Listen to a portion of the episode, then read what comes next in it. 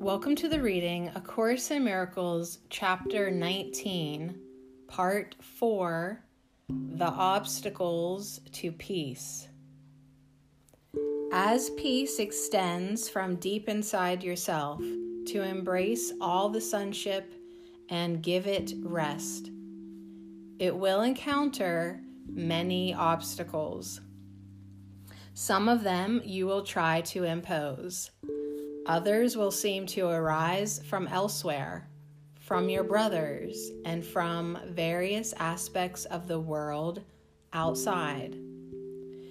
Yet peace will gently cover them, extending past completely unencumbered. The extension of the Holy Spirit's purpose from your relationship to others to bring them gently in is the way in which He will bring means and goal in line. The peace He lay deep within you and your brother will quietly extend to every aspect of your life, surrounding you and your brother with glowing happiness and the calm awareness of complete protection. And you will carry its message of love and safety and freedom to everyone who draws nigh unto your temple, where healing await, waits for him. you will not wait to give him this, for you will call to him and he will answer you, recognizing in your call the call for God, and you will draw him in and give him rest as it was given you. All this will you do. Yet the peace that already lies deeply within must first expand and flow across the obstacles you placed before it. This will you do, for nothing undertaken with the Holy Spirit remains unfinished. You can indeed be sure of nothing you see outside you, but of this you can be sure. The Holy Spirit asks that you offer Him a resting place where you will rest in him. He answered you and entered your relationship. Would you now, not now, return his graciousness and enter into a relationship with him? For it is he who offered your relationship the gift of holiness without which it would have been forever impossible to appreciate your brother. The gratitude you owe to him, he asks, but that you receive for him. And when you look with gentle graciousness upon your brother, you are beholding him.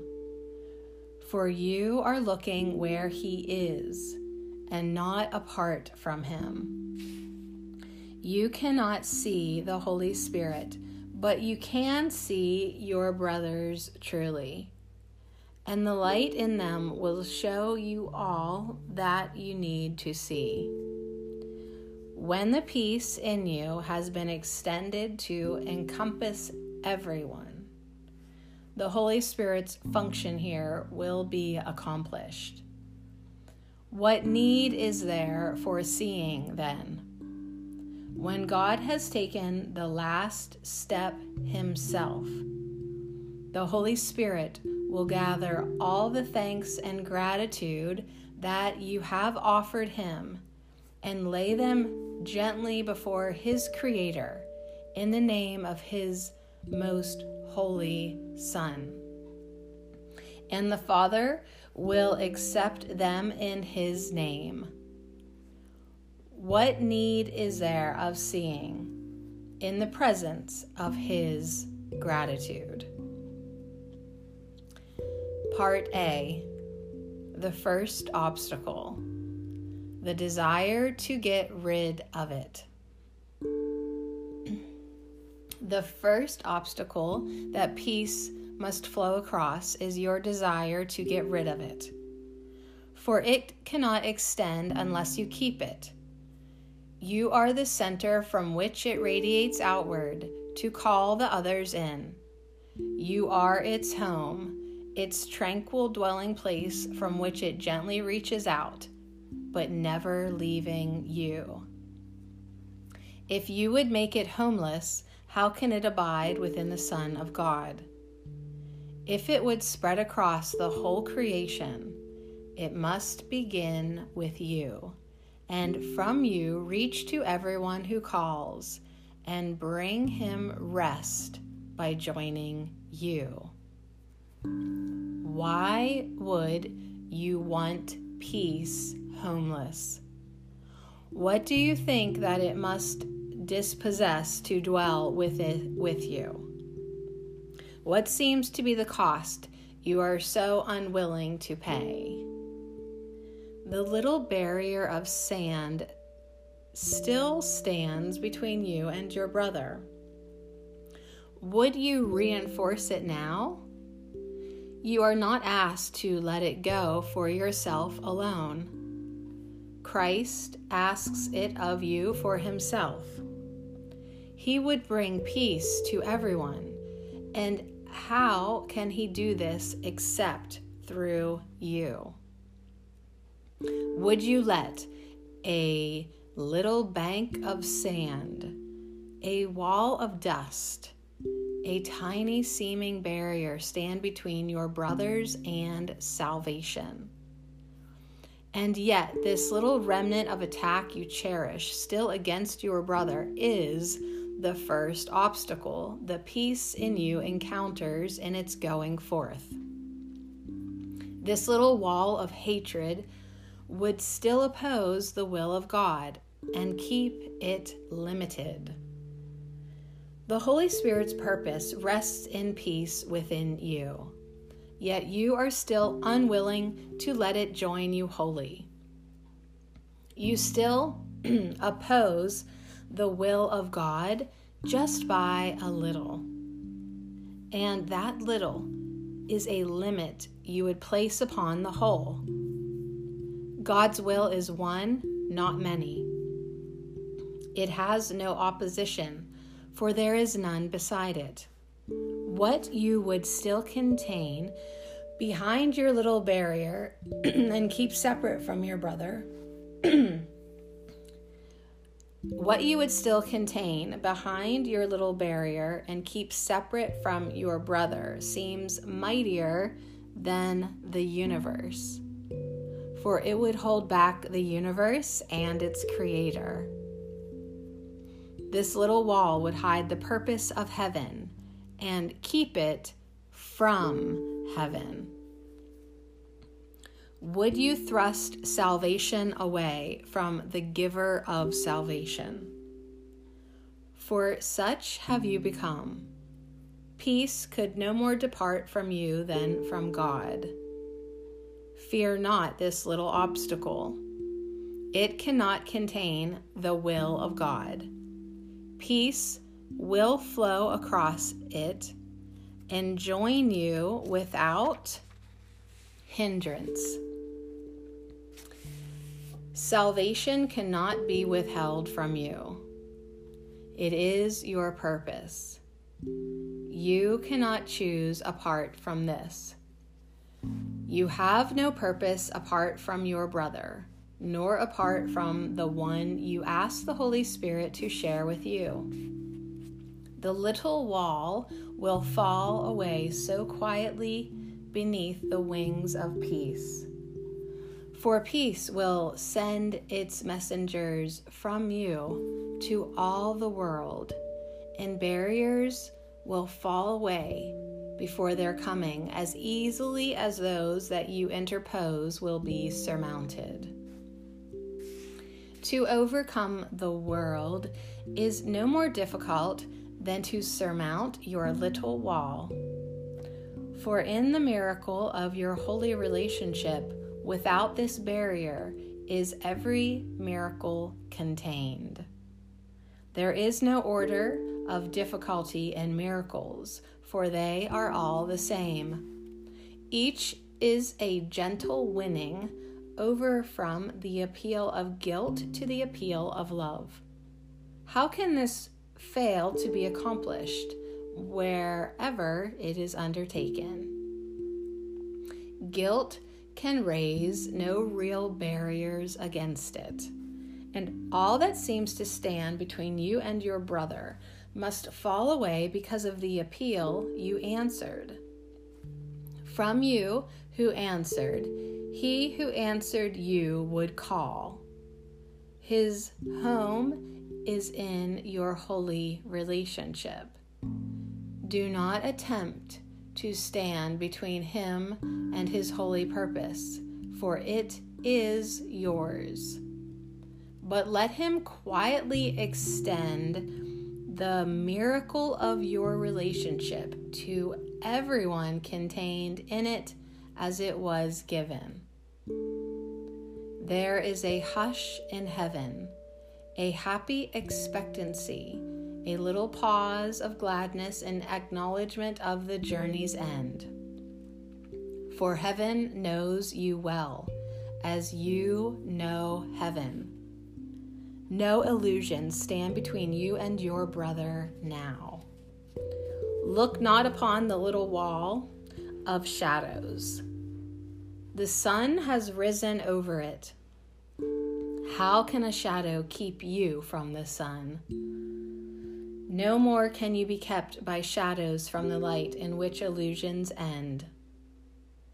Every miracle is but the end of an illusion. Such was the journey, such its ending. And in the goal of truth, which you accepted, must all illusions end. The little insane wish to get rid of him who you invited in and push him out must produce conflict. As you look upon the world, this little wish, uprooted and floating aimlessly, can land and settle briefly upon anything, for it has no purpose now. Before the Holy Spirit entered to abide with you, it seemed to have a mighty purpose the fixed and unchangeable dedication to sin and its results. Now it is aimless, wandering pointlessly, causing no more than tiny interruptions in love's appeal.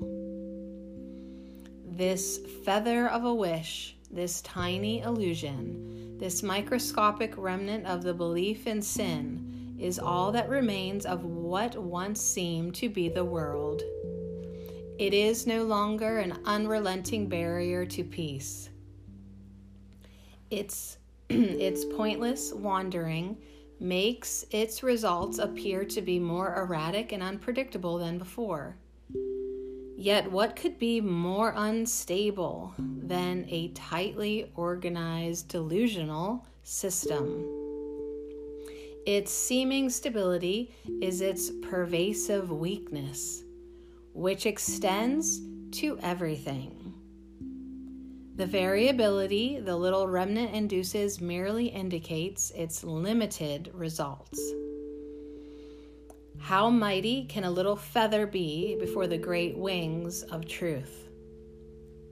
Can it oppose an eagle's flight or hinder the advance of summer? Can it interfere with the effects of summer's sun upon a garden covered by the snow? See but how easily this little wisp is lifted up and carried away, never to return, and part with it in gladness, not regret. For it is nothing in itself, and stood for nothing when you had greater faith in its protection.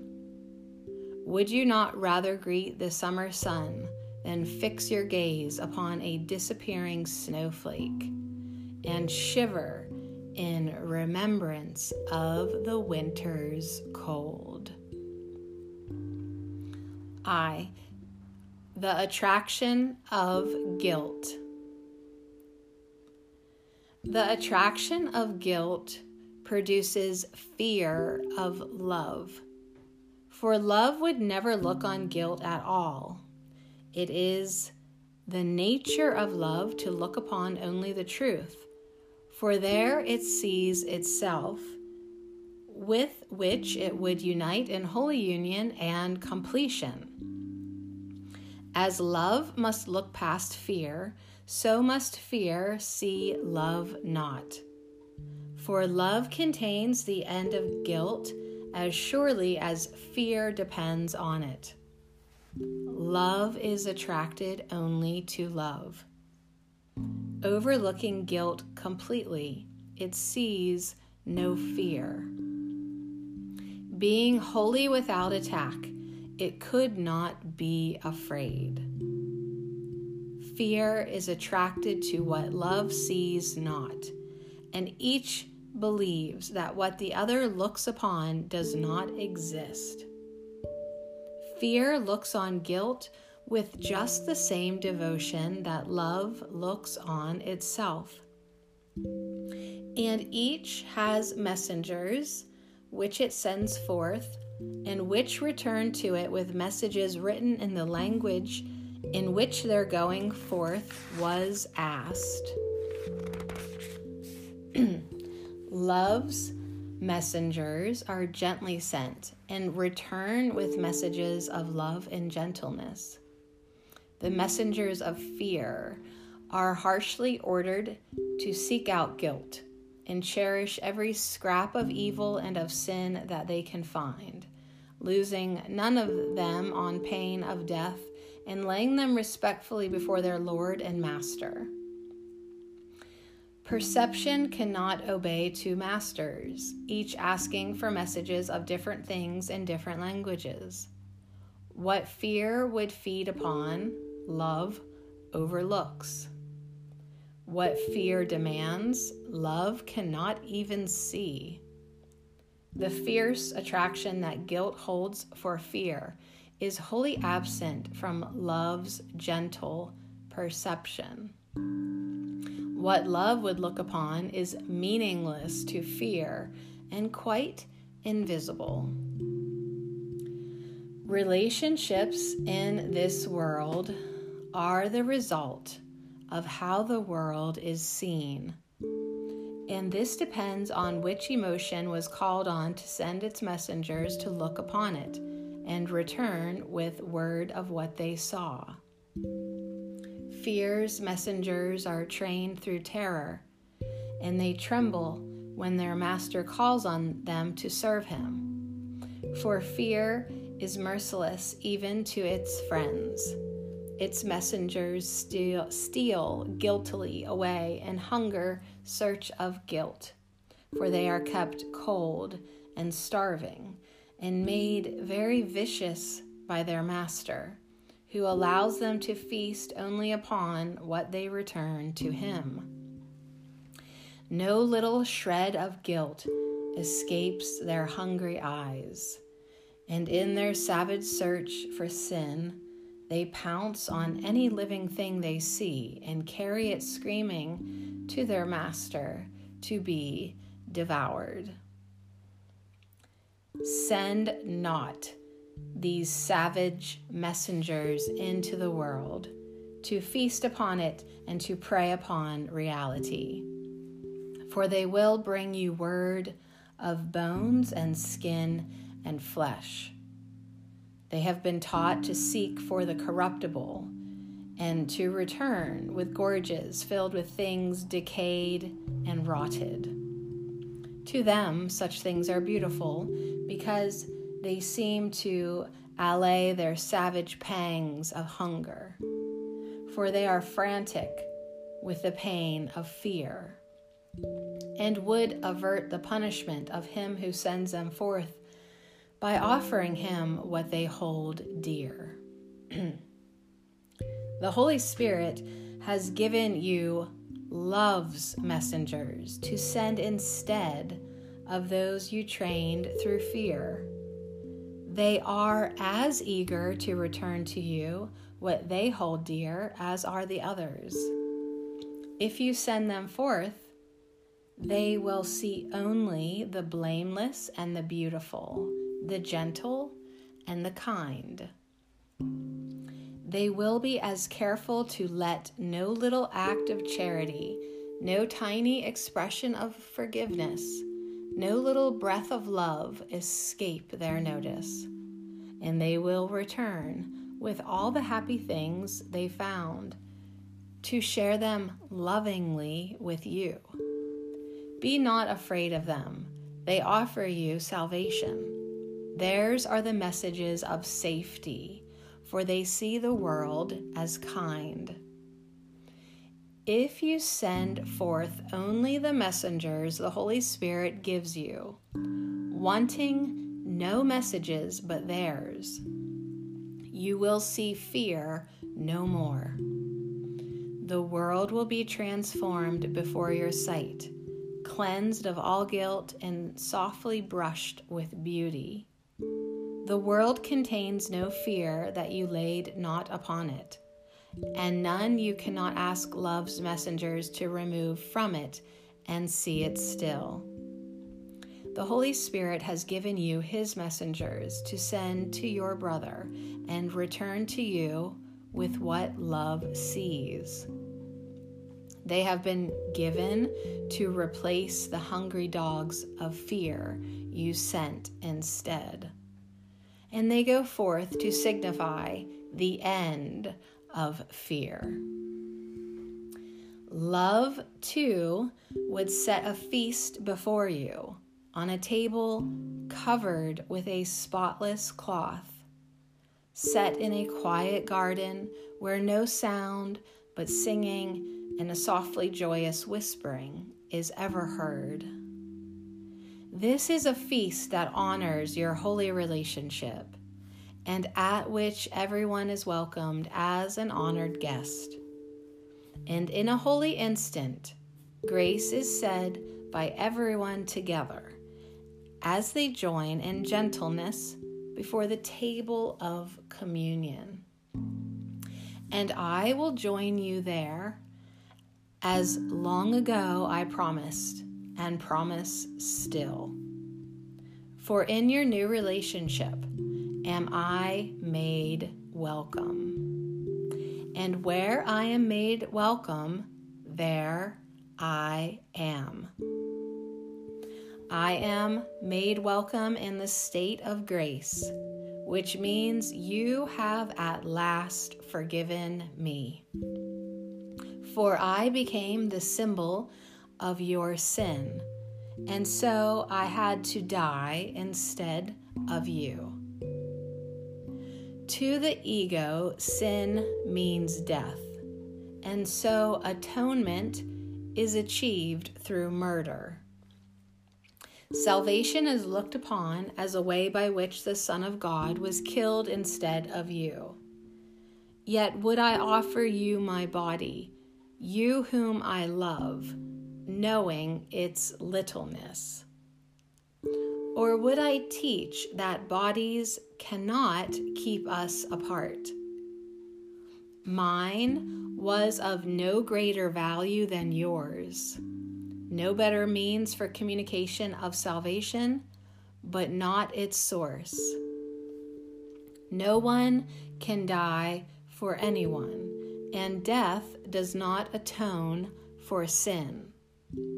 But you can live to show it is not real. The body does appear to be the symbol of sin while you believe that it can get you what you want.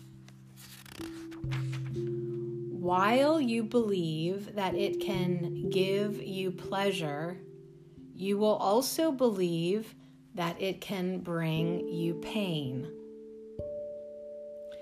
To think you could be satisfied and happy with so little is to hurt yourself and to limit the happiness that you would have calls upon pain to fill your meager store and make your life complete. This is completion as the ego sees it. For guilt creeps in where happiness has been removed and substitutes for it. Communion is another kind of completion, which goes beyond guilt because it goes beyond the body.